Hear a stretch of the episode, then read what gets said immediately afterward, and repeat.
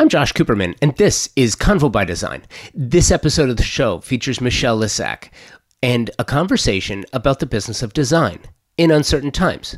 You know, like these.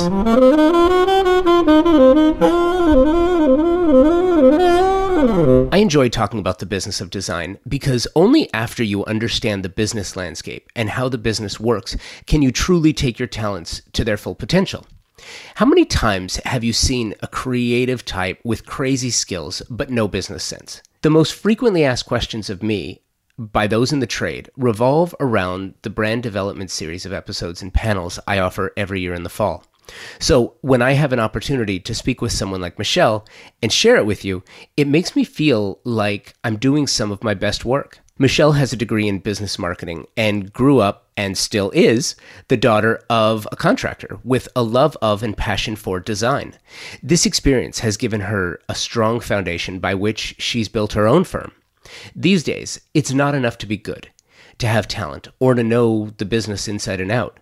You have to possess the skills and demonstrate the will to persevere under extreme circumstances. As I recorded this conversation with Michelle, we were in the middle of a pandemic we still are, which affects all of us. But Michelle was also coming off recent disruptions caused by the wildfires in Northern California and a mass migration out of Northern California from some of some of the biggest clients of interior design. So, how do you deal with trials and tribulations in the ordinary course of doing business, with tariffs and pricing issues, political issues affecting product delivery, compounded by major shifts in population in an industry that is all about the, the creation of home? As you'll hear, you know your business, you stay focused, and you persevere. That's how we all succeed. This is Michelle Lisac. Convo by Design is presented by Walker Zanger, a fantastic company and an equally fantastic design partner. While the Walker Zanger brand was built on the promise to inspire designers and architects to do their best work, there's far more to it than that. Yes, that promise is fulfilled every day through a commitment to provide the best ceramic, glass, stone, porcelain, and concrete surfaces and finishes. But at the heart is a family owned and operated business that provides stunning surfaces for a well designed home and does it to make designers and architects do their best work for their clients. Walker Zanger started in 1952, and they are absolutely one of the best trade partners a designer can have. Check out their newest collaborative line with designer Pieta Donovan, a, a collection of cement and ceramic tiles inspired by the patterns and colorways of the 1970s and created with a comfortable modernity. Walker Zanger is on the cutting edge of design, featuring products for every style and architectural feel you can create. And they provide homeowners with the materials that dream kitchens and baths are made of. Check out any of their 14 showrooms across the country or shop online walkerzanger.com. It's interesting. This is probably the best place to start. Is um, you know this this year has forced everybody to change what they do and how they do it. And I think that for the design community, it's it's kind of turned the whole thing upside down. And many people don't realize if you've worked with a, a designer before, uh, you know the designers certainly get it, but you know everything from specifying and delivery. You know you don't know from one day to the next if what you ordered is is going to show up. You don't know if it's on the truck. Um, you don't know if it was on the ship. You don't know if it's in the container. You don't know if it got off the container with a big ding in it. And if you do, you've been waiting 14, 16 weeks now for this. You don't know when the next one's going to come. It's changed everything. Yeah, for sure. We've had so many delays, so many, um, you know, things back ordered, and the clients are really frustrated. And we just have to keep reminding everybody we just have to be really patient. Like we have zero control over everything that's going on right now, and so we just we're just reminding everybody to be really patient with us and with the vendors and the delivery people and the manufacturers. It's all like just kind of upside down right now. It's completely upside down. And and so that being said, curious. Um, you know, it's funny. You you grew up on job sites, so mm-hmm. you're you're familiar. Your your dad is a contractor. Yes, he was. He's now retired. He actually works at the county now, so he's you know oh, behind the desk checking plans and handing out permits and all of that. So, yeah. So you grew you grew up on job sites, so you're used to the chaos. Yes, I actually I love going to the job site. It it doesn't feel chaotic to me. It feels very comfortable. Um, my dad was actually in commercial construction in here in the Bay Area, and they built a lot of um, restaurants and a lot of McDonald's, like fast food restaurants. And so I have a lot of memories as a kid going to job sites with him. You know, mostly when they were closer to being completed, but you know, sitting there and waiting for him, and you know, I'd get like a free Happy Meal and sit and while he you know meets with people and does you know a walkthrough, and you know, I just remember you know going to work with him and and being in his office and you know sitting at the desk and getting to like draw on the plans and everything. And so yeah it's kind of always been a part of my um, my past i guess. So when when did you decide that design was for you and and why? So I feel like as a kid, I always loved anything creative, anything artistic. Like art class was, you know, my favorite, and um, you know, best class. Like in high school, I would have been in art class all day long if I could. Um, and you know, when I got closer to graduating high school, you know, everybody always tells you you have to figure out what you want to do. I thought, oh, you know, I'll do fashion design because um, one of my grandmothers was really into sewing and like taught me how to sew when I was like five or six. And so I knew how to do that. And I loved like the creative side of um, design. So I thought, oh, I'll go into fashion design. Um, and I wanted to go to the art academy, but that was out of my parents' budget at the time for me to go to art school. So um, I ended up going to a community college and was an art major. And then I, then my parents were kind of trying to have me be more realistic. My mom's like, Michelle, how are you gonna, you know, pay your bills, you know, doing art? I'm like, ah, I don't know. I'm like, I just want to something artistic. Um, and I think I probably changed my major like six times in college and changed my mind so many times what I wanted to do. Um, but I graduated with a business major with an emphasis on marketing because I thought marketing is the most creative part of business. Um, and then like the week i was going to graduate college i decided i do not want to do business i don't want to sit in a cubicle i don't want to work at a corporation i don't want to do any of this and so i kind of fell back on um, you know what do i love? What do i really want to do? And my parents were very supportive even though they paid for me to be in college for many years and change my major six times. Um, you know my mom just said figure out what you want to do. You know what's going to make you happy and something you can make money but also something that you love. So she kind of guided me to go to a headhunter and said, go there. They'll, you know, kind of test you and see, you know, what you excel at and, you know, they'll ask you what you want to do.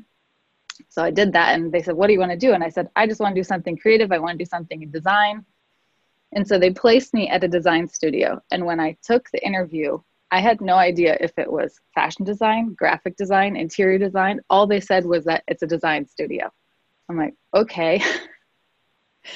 So I went to the interview, and it turns out it was an interior design firm. Um, it was a small, high end boutique firm in Portola Valley. And it just all clicked. It was like the perfect blend of everything, you know, from my background, everything that I loved. It's like, you know, the construction blended with the art, and it just like, it clicked in that moment. It's like, this is what I'm supposed to do interesting too because uh, that is that is how the pivot works, right? and that's one of the things that designers absolutely need to be able to do is to make that pivot work. So I think that's a great start. And by the way, I'm just curious now in business, in business for yourself, how much of that do you think, how much of that business training comes into play? So much, so much you know we're a small firm you know it's just me and i have two other designers and i feel like as a business owner you have to wear so many hats. I, I have someone that helps with accounting and bookkeeping but still you're still involved in in all aspects of the business. And i do hear a lot of people who specifically went to design school and they say oh you know we learned you know all about design and and all you know everything having to do with that but they don't get a lot of um, you know skills about how to run a business. You know they don't teach a lot of that. So i feel like i am kind of grateful that i had sort of a weird backdoor way of you know starting my design career because I feel like I I gained a lot from that business degree. Well, and, and it's interesting too because I, I, I feel like you know having having spoken to a, a lot of designers, architects are different, but designers you know they they tend more to endeavor into their into their practice into their firm instead of saying instead of highly planning it and coordinating it and i think that that's the creative side over the business side right? Yeah. So to ha- to have the benefit of the business side to to draw back on especially when times get tough like like they are now. I don't mm-hmm. I, I think this is a i feel like this is a remarkable time for the design and architecture industry uh, because when things change as dramatically as they have, everything's turned over. So I'm curious, especially for you, because you're in Northern California, where you know obviously everyone's been affected by the pandemic, but in addition to that, you are also affected, and your clients are also affected by our annual fire season, um, mm-hmm. by changes in climate, certainly changes in climate, um, and all of these things. So I'm just curious, how do you um, how do you adjust for this? How do you how do you pivot? How what are your clients? Maybe that's more the direction. What are your clients asking for now? What are you seeing that is changing the way you're doing business? Well, I feel like when the pandemic all kind of started, it was a little bit of a oh no moment. Like I, I did worry for a second, like, oh, we're not going to have any business. Like everybody's going to hunker down and, you know, we're going to be out of business. I, I really did have those fears for, you know, a couple days, maybe even a week or so. Um, but then, you know, I think as everyone kind of took a moment and sort of, you know, redirected and, and, you know, figured out what was going on, um, we've actually been very busy I think after everyone sort of, um, you know, was stuck inside, stuck at home all of that time, I think a lot of people realize, oh, you know, if we're going to be in this house for this many hours in a day, we need to make it better. We need to make it exactly what we want it to be. And especially everybody working at home and doing school from home, um, you know, there's been a lot of work for us just in in that because people need a very specific, you know, work from home situation that they didn't have before. Um, and a lot of people have actually still been moving and buying houses too, which is surprising to me. But the real estate market here is super hot right now, which is sort of opposite of what you would think. Um, but I feel like everybody's, you know, kind of trying to figure out their their new normal and and maybe focused on more like what they what they really want their future home to be because we've never, you know, we've never been stuck at home like this before and we've never done work like this from home and school like this from home. So it's just sort of taken everything and and sort of amplified the, you know, the home as a whole. And and how do you think what are some of the things that your clients are asking you for now in in the wake of this that you weren't seeing before? Um, we've had a lot of remodel projects come in. A lot of people are, um, I think they're realizing like, if I have to be in this house, I want it to be exactly how I want it to be. I want it to be perfect. We've had a lot of um, additions where people are, are, you know, building on like a master suite so that everybody has more of their own space. Um, you know, a lot of people have asked for, you know, we had a lot of furniture things where people are asking for, you know, desks and, you know, a different kind of little work from home or school from home situation for them or their kids. Um, and we've had a lot of kitchen remodels too. I think people have never cooked so much at home as they are right now, and people are like, "Man, I need a better kitchen." So that's been a big one too. We've had a lot of, um, you know, big remodeling projects come up from this. It's amazing, and I'll tell you, I think that there's a couple of things. I've been hearing this on a regular basis. You mentioned the desks and the kitchens. Um, outdoor kitchens, um, remodeled bathrooms to be more spa-like, um, kitchens to be way more functional, almost um, almost restaurant-like in the in the manner in which people are asking for their kitchens to be designed. and I think it's really interesting with all those things and reusing space and, and the idea of a vestibule is coming back, you know, where people want this, what used to be traditionally a mudroom for, for states and regions that, that would need a mudroom. Now they're being, the vestibule has a, has a different purpose. It's, it's to offload groceries and clean them, sanitize them before they really enter the majority of the house, to take shoes off, to have packages delivered. We're ordering way more packages online now, and so a place where everything can come in and and be clean. It almost it feels to me like it's we're getting to a place where design is is rather efficiency and function are catching up with design. Yes, I agree.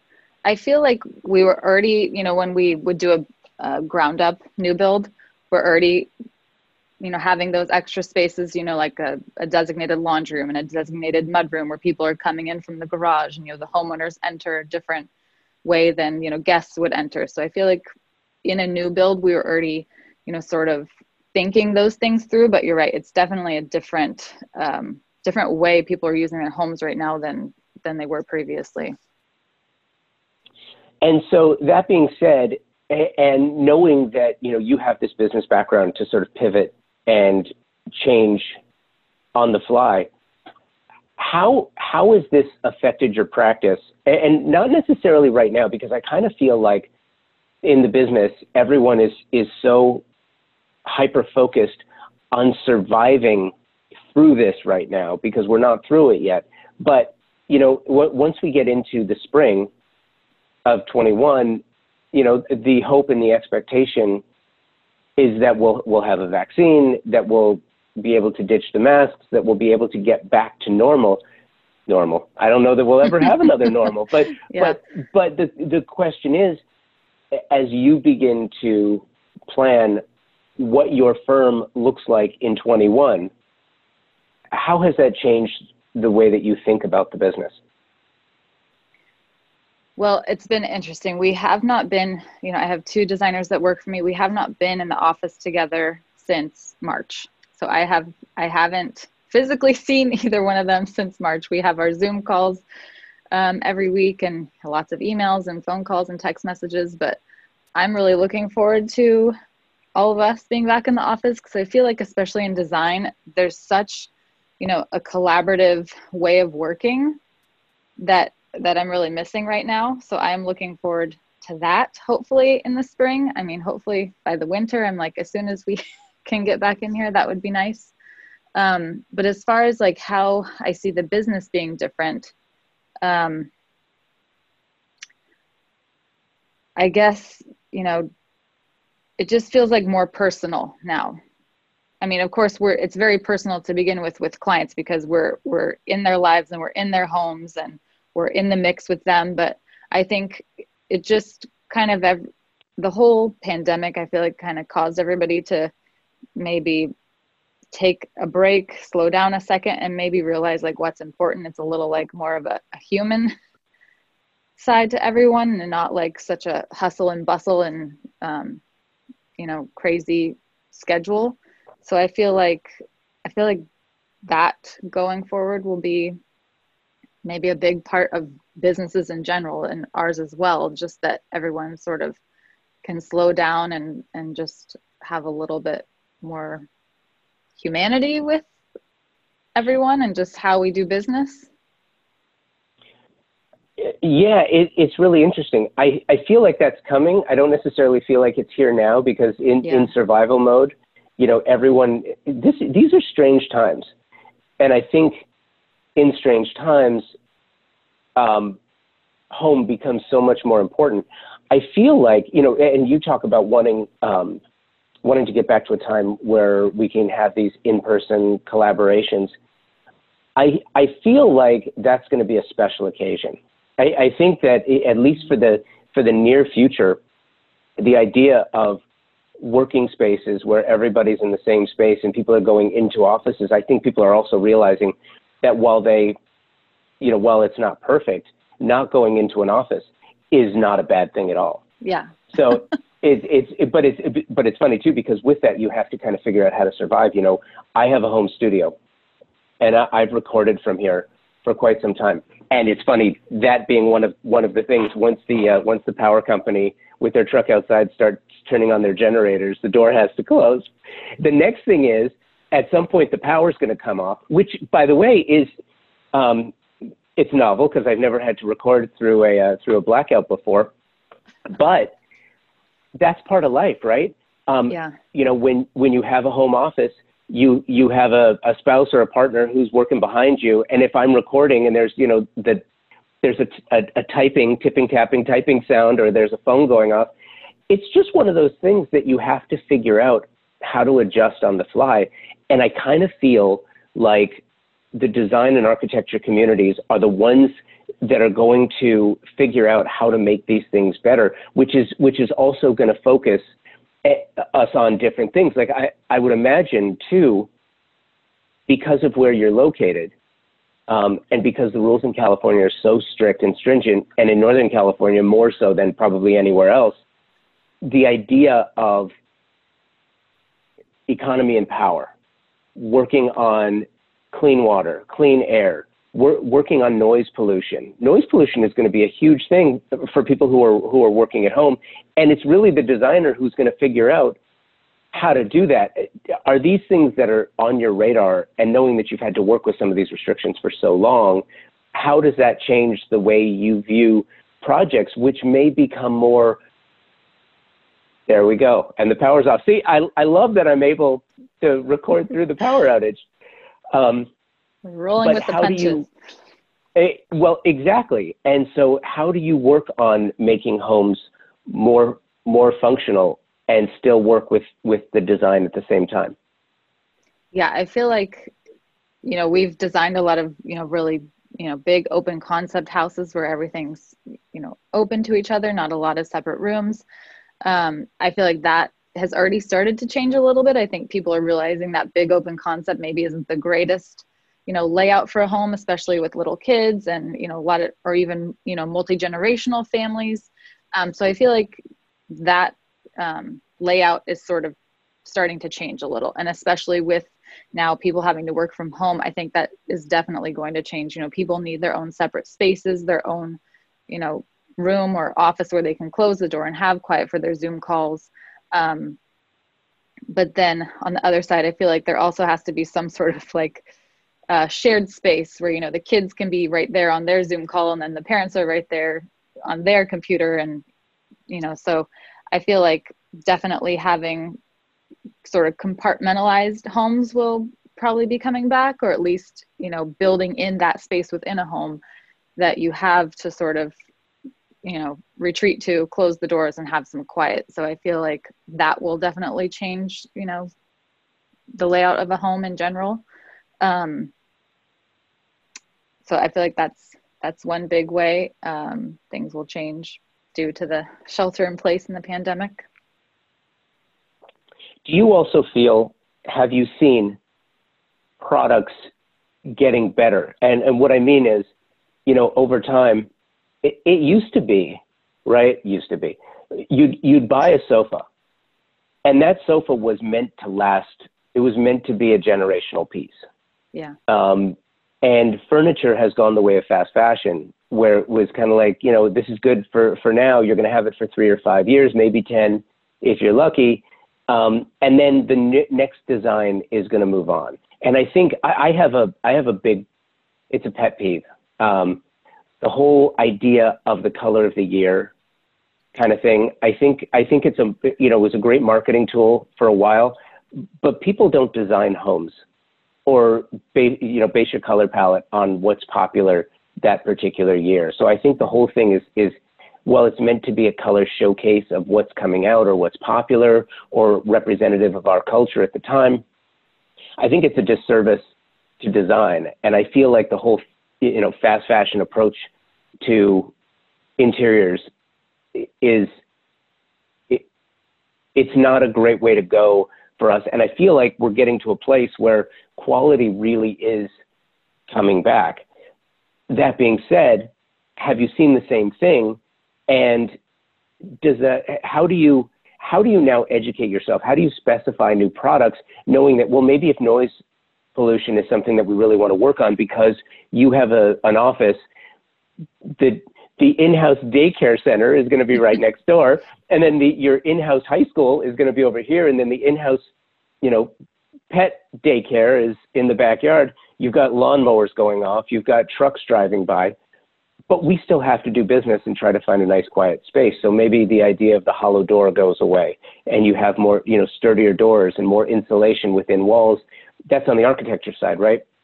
But the design side is maybe there are better performance fabrics. Do you see where I'm going? It's just kind of like mm-hmm. everyone everyone's kind of thinking about how to how to better products during this time. You as a designer, how do you keep up with the educational process? How do you know what's going on in real time and still try to find time to run your your firm? So I feel like, you know, we would go places before. You know, we'd go to the design center and see the new products. We would go to High Point. We would go to Las Vegas Market, and um, you know, Las Vegas Market I think is starting next week. This week, it's coming up really soon here, and we did not sign up to go because I just feel like it's a little too fresh. it's a little too soon to be getting in an airplane right now, even though I want to go and see all the new, latest, and greatest. Um, you know, and our design center here in San Francisco has been closed on and off. Um, so that's where I feel like we would usually go to see new product. But a lot of our reps have been really great and have been sending us emails when new stuff is coming out. And so they're kind of trying to keep everybody, you know, informed of new things that are coming out. Um, and during this time, because we've had a little bit more time off, I've been um, watching a lot of webinars and catching up on all my CEU credits. so, you know, trying to stay aware of what's new and out there. Um, and, you know, obviously we're doing a lot of online shopping and browsing so that, you know, you get to see a lot of the, the new product that's coming out there as well. Um, but i think as far as acoustic things you know we we do some commercial work as well. And i feel like there's a lot that you have to think about um, you know with acoustics in a commercial space just with a lot of people and noise. And i feel like that a lot of that can translate into a home. Um, and so you know things obviously rugs help you know absorb some sound. Um, we've even, even done acoustic panels like under tables and desks like in a restaurant. You you could put acoustic panels under a table instead of having all the ugly panels visual, you know, seen on the ceiling.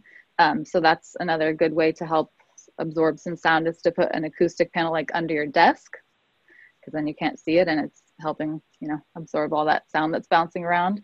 Um, there's also some really great wallpapers that absorb sound.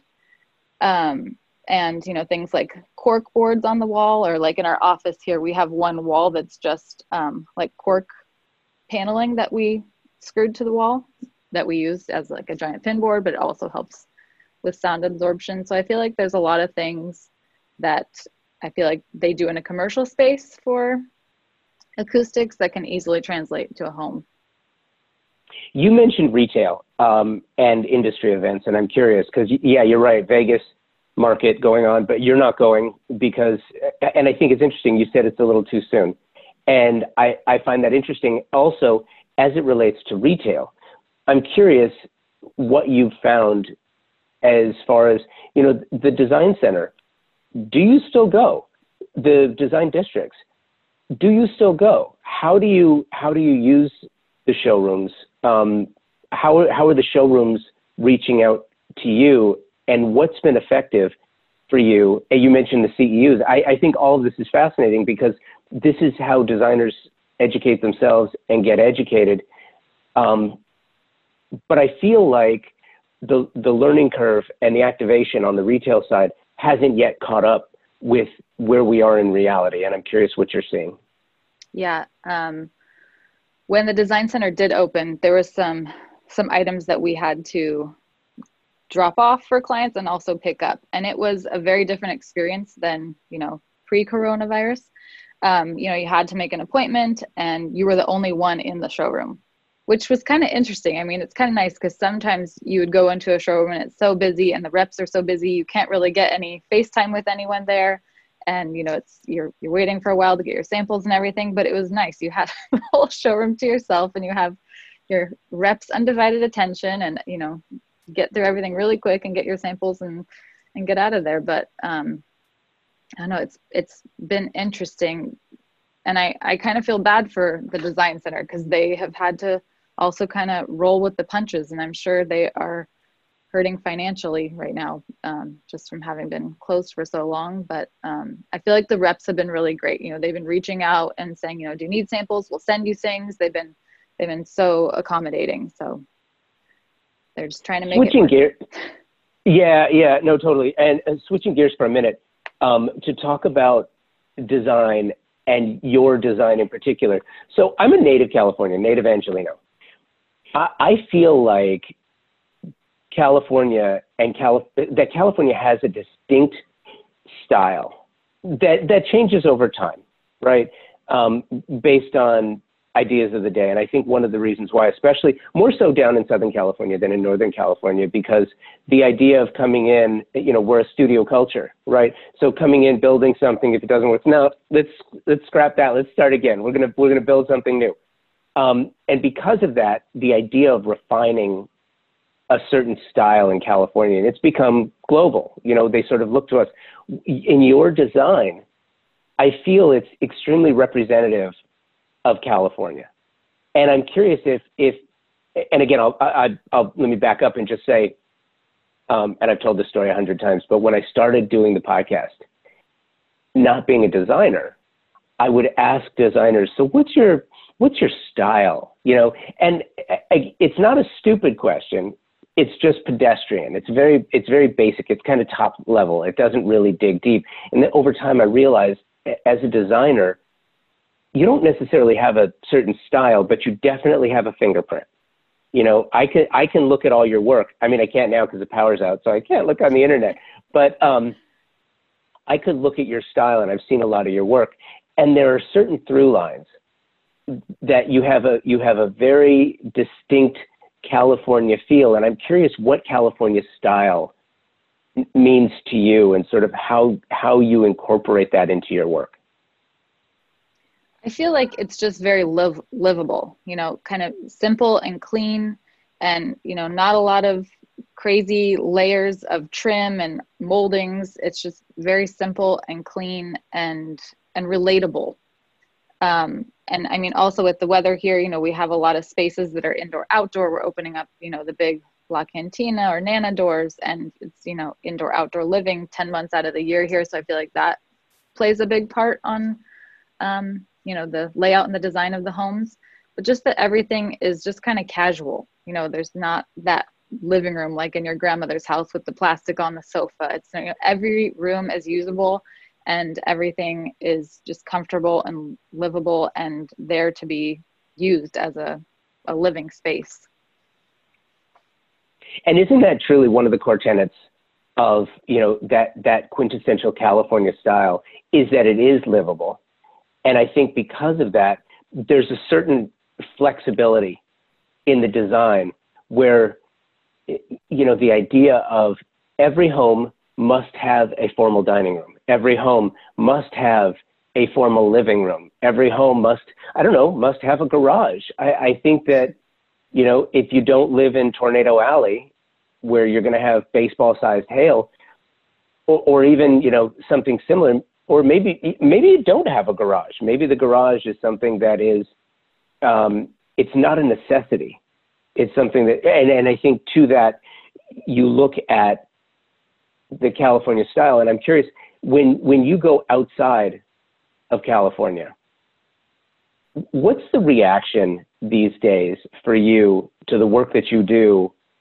Um, you know, juxtaposed against what what else is being done out there, and where do you think California's style sort of fits into the the pantheon of design these days? Well, I feel like in California, we are kind of at the forefront of a lot of things, especially here, you know, even LA, the Bay Area.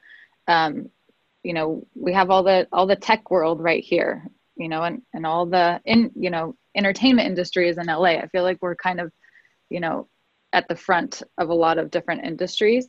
And I feel like you're right, a lot of other places in the world do look to us kind of as like the tastemaker.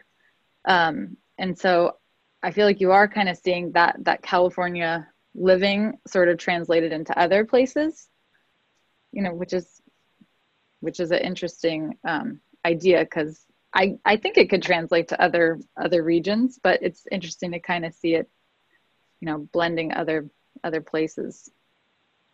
And and as a tastemaker, what what are some of the trending ideas? I, I talk about trends a lot, and I I feel like in the business, um, and it's so interesting because you have these two sides to it, right? We talked about the color of the year, and for some reason that's sort of an acceptable thing. At the same time, there's always this pushback to the idea of what's trendy in design. And so I think there's this dichotomy between the two that I really still to this day I don't understand. But I feel like, you know, trends are important trendy, you know, it's it, trend becomes a bad word when you add the Y to the end, right? Because yeah. that that I, I think trends are really important because we get to look at what's happening now, and perhaps that gives us an idea as to what's going to be happening in the not so distant future or the long term future if it's a if it's an idea that sticks. And because of that, you get to sort of look at what's happening and see where the business is going some of the things that you see happening right now, which ones do you think are going to stick? What do you think?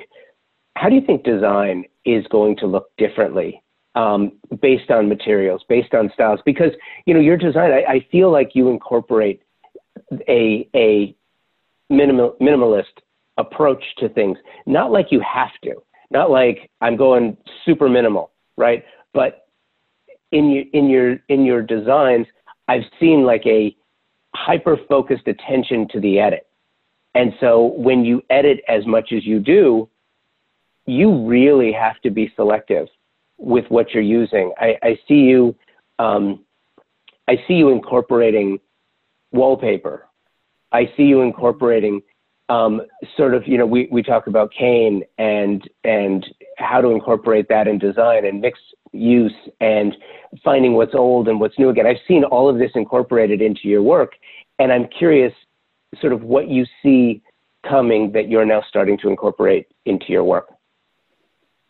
I know it's tricky. I feel like the uh, you know the design events are like a big a big place where you kind of see like what's coming up you know like last year when we went to high point like to your you know what to what you're saying is the cane furniture that was like a big kind of through line that we saw like every different showroom had like their piece of cane furniture and then we're like oh that's going to be you know a big thing um it's kind of hard to say like what's going to be the next big thing because i feel like again kind of going back to what we're saying about california being the tastemaker i kind of feel like we we always kind of fall at the beginning of a, a trend rather than the tail end.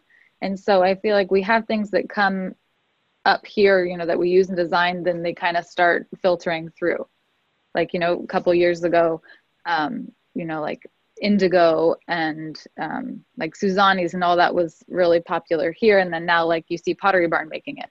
So it's like, you know, I feel like we kind of always are, you know, at the forefront here on the West Coast.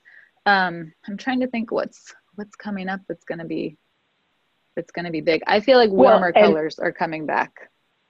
Yeah, and I'm not trying to I'm not trying to pin you on on what's next. I I'm really not. I think more the idea of I, I I feel like you know we're coming out of this phase where design was so ephemeral. You know where everything is temporary, and you know you design a space and then you're, you're, while you're designing it you're looking on to the next thing because mm-hmm. that's what people are going to be asking for.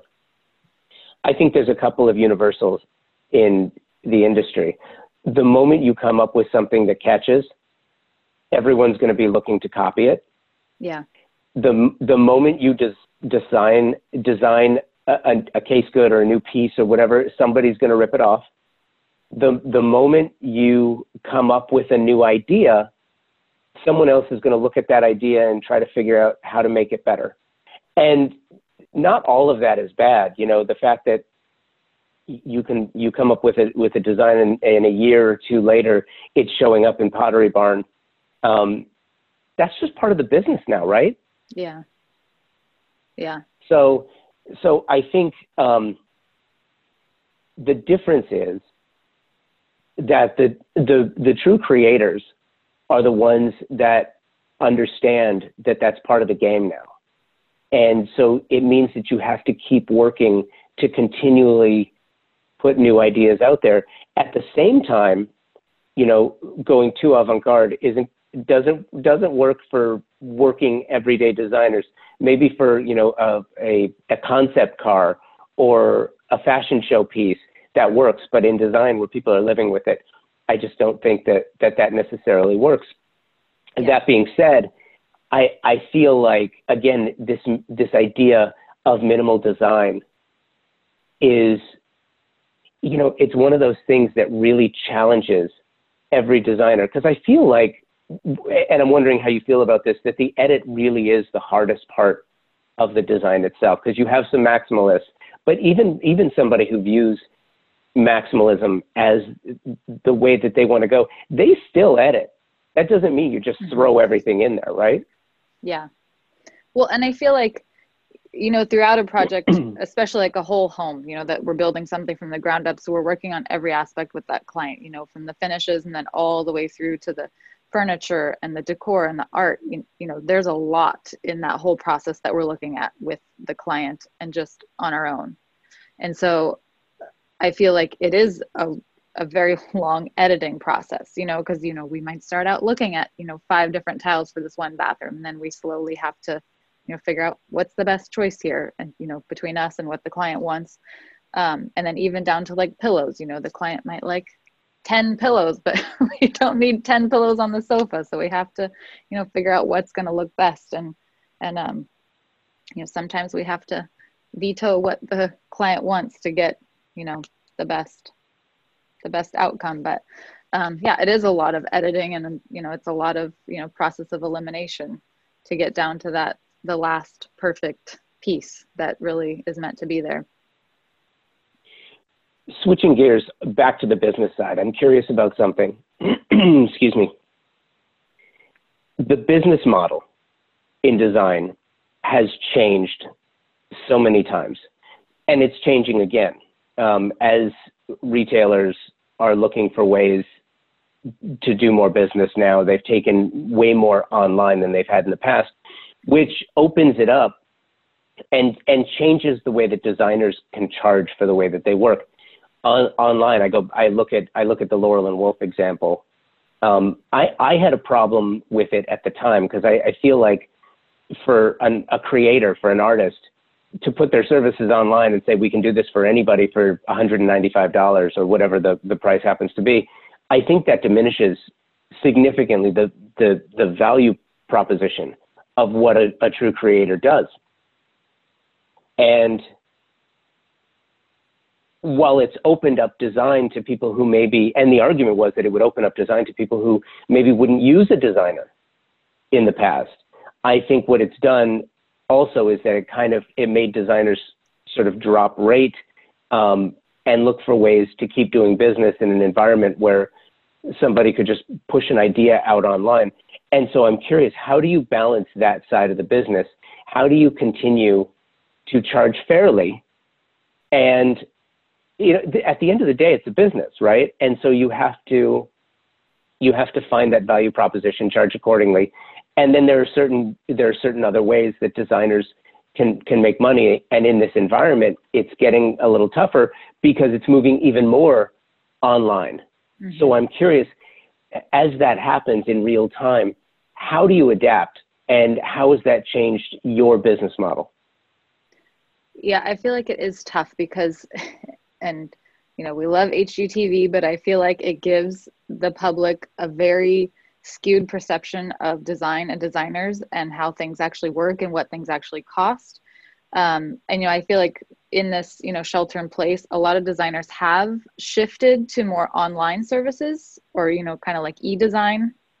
And um, I tried that years ago. It just didn't work out. There's there's something to be said for that you know one-on-one client interface um, and i just i couldn't wrap my head around the e-design thing and we haven't done it since um, but you're right. There are a lot of people that can just kind of, you know, put together a room and and sell it to you, you know, through your computer, and and it's done.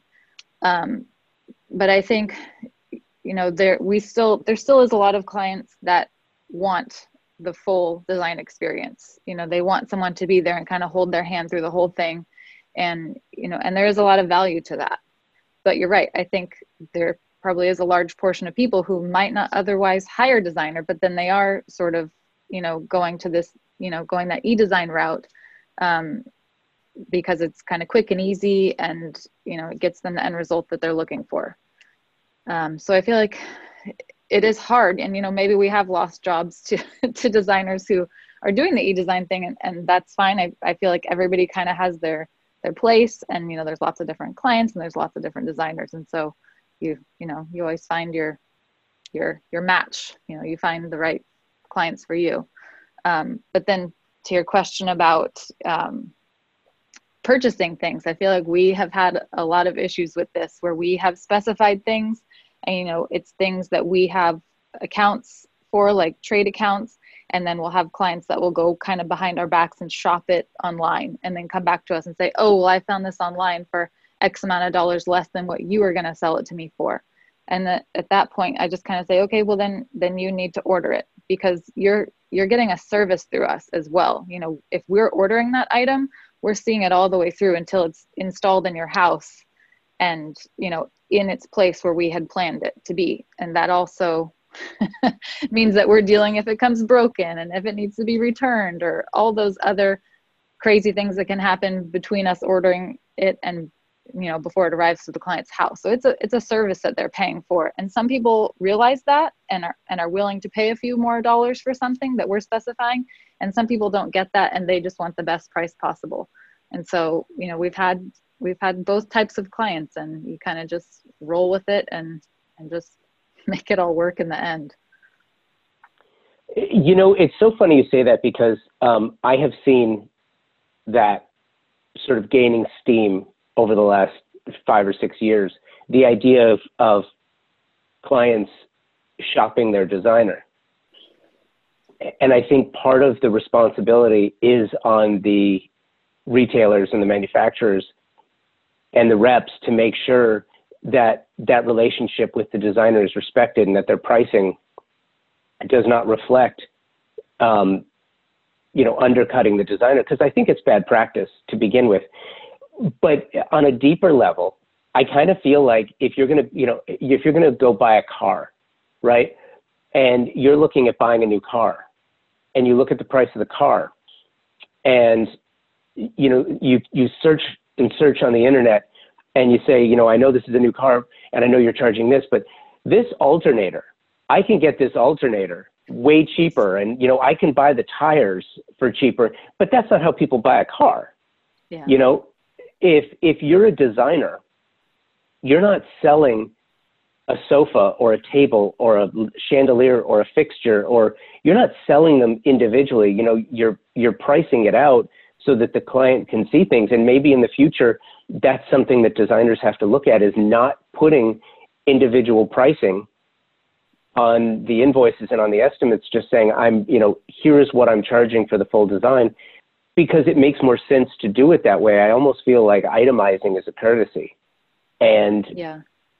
because of that, the idea of clients shopping their designers, I, I don't know of many other industries where that would be an acceptable practice. You know what I mean? Because yeah. it also takes the it takes the value of what you do and the value of your service and the, the creative flow behind the work and that signature fingerprint of yours and the, the manner in which you approach the design. You know, you can't put a you can't put a price on your ability to edit. Right? So it it really I totally agree with you. I've seen it developing. That being said, how do you how do you work with that? What is so sort of two questions. How do you work with that knowing that it's going to be something that's going to be around for a while? And how do you engage with your trade, your suppliers, to say, hey, listen, here's what we're seeing. I know you. I know it's out there. What are you guys doing to make sure that this doesn't happen? Yeah, so we actually had an experience recently on a project that we're just finishing up. Um, and we had a client and we were it's just a furniture job. It wasn't you know building a house or anything just purely furniture. And she was for sure shopping us. And once she found out who our rep was at a particular store she went directly to our rep and asked him to give her our designer price and after she left he said oh you know um, I, I don't know what exactly he said to her, but he said, you know, I'll get back to you. And after she left the store, he jumped right on the phone and called me and told me what was happening. And I said, thank you so much for letting me know. Um, you know, when you call her, please let her know that she has to order it through us, that she can't get our price directly through you. And he said, okay, great. And he was totally on board. And I really appreciated that he took the time to call me and tell me what was going on. Um, and and i think you know we have good relationships with a lot of our reps and i feel like most of them would do that. But then sometimes you know there's somebody that you know might be trying to make their commission for the month or whatever and they and they might think that they're doing us a service by just helping the client you know get in and get out. So you know i feel like i feel like all of the reps have the designer you know best interest in mind because you know we're really their client. You know our client is not the rep's client if that makes sense. Um and so i feel like you know they really have our backs. Um, but i feel like it's the online thing that becomes the problem. You know when the client can see something and even if the the company changes the name of the product they'll still recognize that it's the same product. People are are savvy. They're good online shoppers. And you know i know that a huge company that's running an online business is going to be able to order much more volume than a single designer can. So of course they can put it online for $10 cheaper. if the client, I don't know, to me, I, you know, we've had some kind of knockdown, drag out arguments with clients in the past about this, but I'm just at the point where if they are really that, you know, set on saving a few dollars, then just let them, let them go figure it out on their own. It's just, it's so much um, time and and back and forth with them. It's like, okay, then just order it yourself if you really want to. Well, it's one of those things too where it's like it's not cheaper to shop your designer because if you really figure it out, what's your time worth? If you're going to save $10 after shopping your designer for an hour and a half, what's your time really worth? Yeah. Uh, and, and I think that that's just not a connection that's often made. But it does lead to my next question for you, which is, and I think this is an interesting one too, because you have business and marketing background. And so with that background, that that goes to play in how you manage your social media, your branded content, your ability to work to replace those clients with ones that you with the clients that you actually want to work with. Um, and because everything has has been changing so dramatically for the last three to five years, it's been accelerated and amplified in 2020 how do you approach social media, marketing, branded content, the the promotion of your your ideas to the media, and how has that changed? And is is that becoming a bigger part of your business? And if it is, you know, how do you take resources and assets and shift them towards increasing your marketing and your promotion and your brand development while not sacrificing what you have to do on the design side? Yeah, so I have tried to hand over the social media. Like, you know, we've had, you know, different design assistants, and I thought, oh, this is something I should definitely take off my plate. I should not be handling all the social media. And, you know, I've done it a few times, and every time that I've done it, people have contacted me and they knew that it was not me behind it which is so crazy to me. They could tell that it wasn't my voice. They could tell that it was not that I was not the one posting the you know the images and and putting the content on there. So i kind of had to pull it back. And so i i have done all of our social media. I do all of the website. Um, and and people kind of think it's crazy when they hear that. But you know i've tried to pass it off and it just didn't work. So and I'm kind of a control freak, which I think a lot of designers are. But you know, I kind of I kind of like to keep it and and do it myself. But we um, we have hired a PR company in this last year, and that has been so helpful and amazing because it's really hard to get out there. It's really hard to try and do it yourself. Um, and I had previously hired someone to help me do marketing, um, and it it's hard if you don't have an in with with the um, the editors and the magazines, you know, online or print. It's it's it's a tough cookie to crack. I can tell you that. So um, yeah, it's been really helpful having the PR team um, helping us, you know, market and get our name out there. Um, and I think, you know, it took a while to get any sort of um, new clients coming from social media. Just within, I mean, we've been on Instagram for years, but you know, just within the last couple of years, I feel like it's, you know, we're seeing the traction. And you know because i track where all of our new clients come from. I ask every single one how did you find us? Was it a referral? Was it online? Was it instagram? Whatever. Um, and just you know in the past like year or two we've seen more clients coming from instagram which is interesting. Why do you think that is? What is it that you think they're maybe you know because you're talking to them but what is it about that particular medium that's attracting them that's making and and when i say attracting I have, you know, I I have a love hate relationship with social media. Um, I love to hate it. I love to hate it, and the reason the reason why is because I nobody has the time to use it properly. It's it's you know it's like having a race car that you're using for your daily drive. Yeah. The power is the power is there to make it work, but unless you really know how to do it, and you're willing to take the time to tune it up and check the analytics and understand what works and what doesn't so that you can make the, the pivot and adjust it's just a tool. And you know all too often you'll post something and people look at the engagement. What's the engagement like? It's like oh well you know 300 people liked my image great how many comments are there oh well it's great there's you know 25 30 comments are they asking a question? No. Are they engaging with you? No. Are they asking, you know, anything or the, do they want to know anything? Is this going to turn into future communication? No, it's like it's an emoji. It's a thumbs up. It's a it's a it's a fire. It's a 100.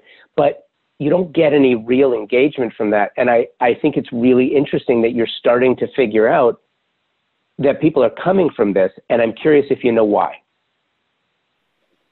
Well, I think people are quicker to hop on their phone and look at Instagram than they are to go on their computer and check out your website. So I feel like it's just like a quick, easy thing. I mean, I I feel like it's kind of the like search engine. Like if somebody you know says, you know, something to you like, oh, check out this new restaurant. The first thing you're gonna do is hop on Instagram and, and check out their Instagram. Like I feel like it's kind of like, you know, the first step to kind of, you know, vetting someone out. Um, and so i feel like it's just an easier quicker tool and you're kind of seeing more of the designer and more of what they're doing on instagram than you are even on their website because you know your website it's just your pretty portfolio pictures and you know you can get a sense of someone's style from that but then the instagram is sometimes a little bit more of like a behind the scenes and more of their personality and you know more like um, you know construction shots and what's happening in real time. And so i think people are attracted to that. Do you know specifically what and this is a tough question. I don't expect you know i don't expect a detailed answer because I, I think if anybody knew this it would be it would be bottled and sold but i'm curious if if you know what leads to the engagement what leads to that client then calling you as a as someone to do the work because we're so used to people using social media as a um, as a search tool. Mm-hmm. You know, oh, I like what this I like what this designer's done, and then they take that image to their designer to to have them try to do it. It makes more sense to call the designer who actually did the work to have yeah. them do the work.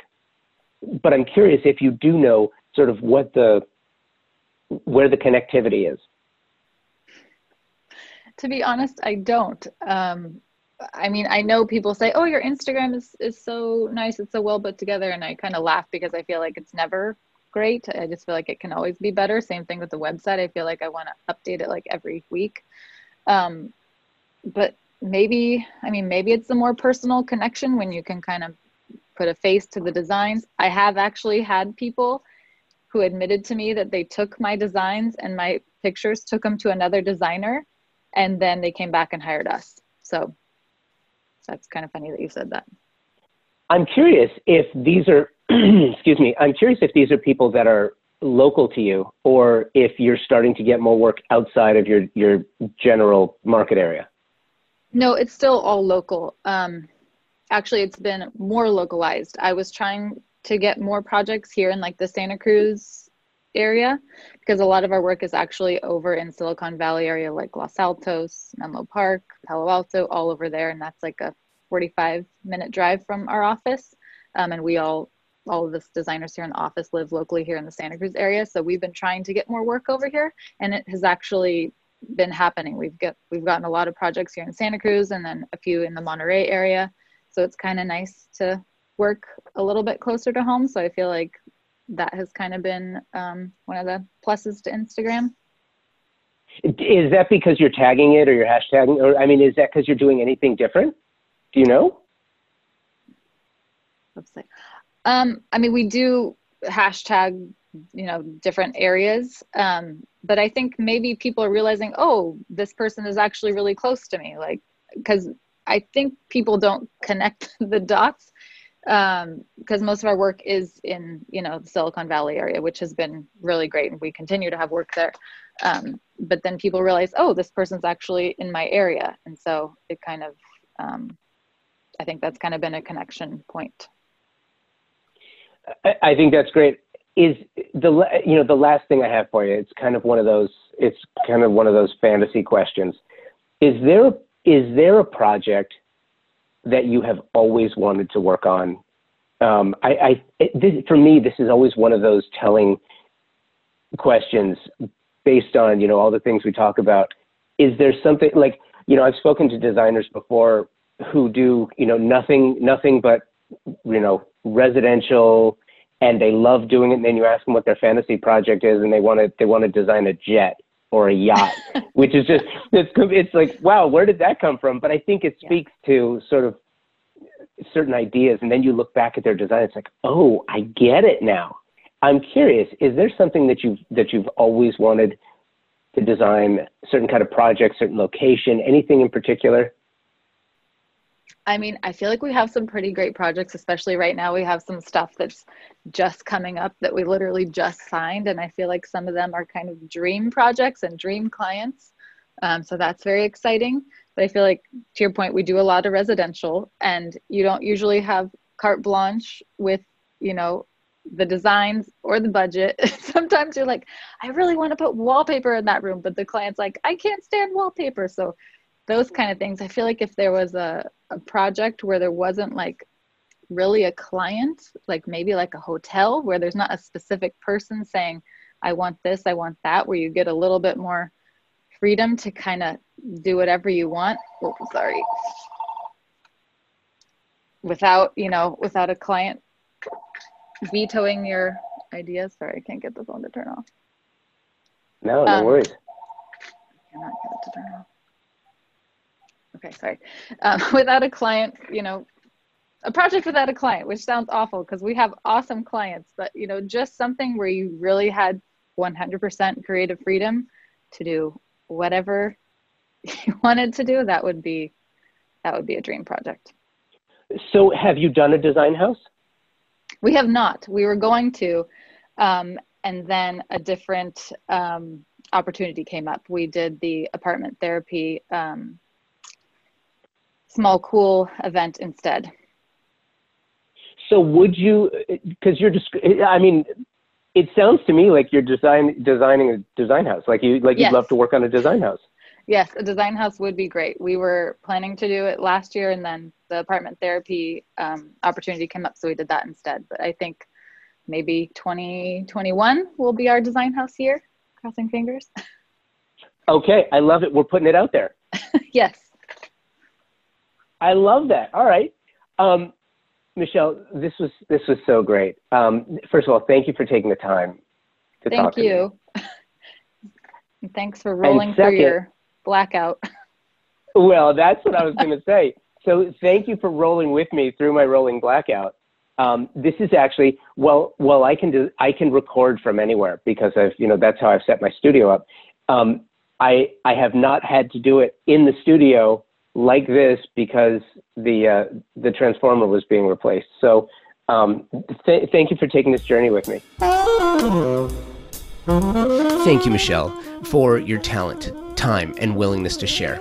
Follow Michelle on Instagram to see her work at Michelle Lisac Interior Design, and follow us while you're there at Convo by Design with an X, and our amazing partner, Walker Zanger, at Walker Zanger on Instagram as well. You can also find everything you need at convobydesign.com. Thank you for listening. Thank you for downloading and subscribing to the show. Without you, I, I mean, seriously, what's the point? Be well, and until next week, keep creating.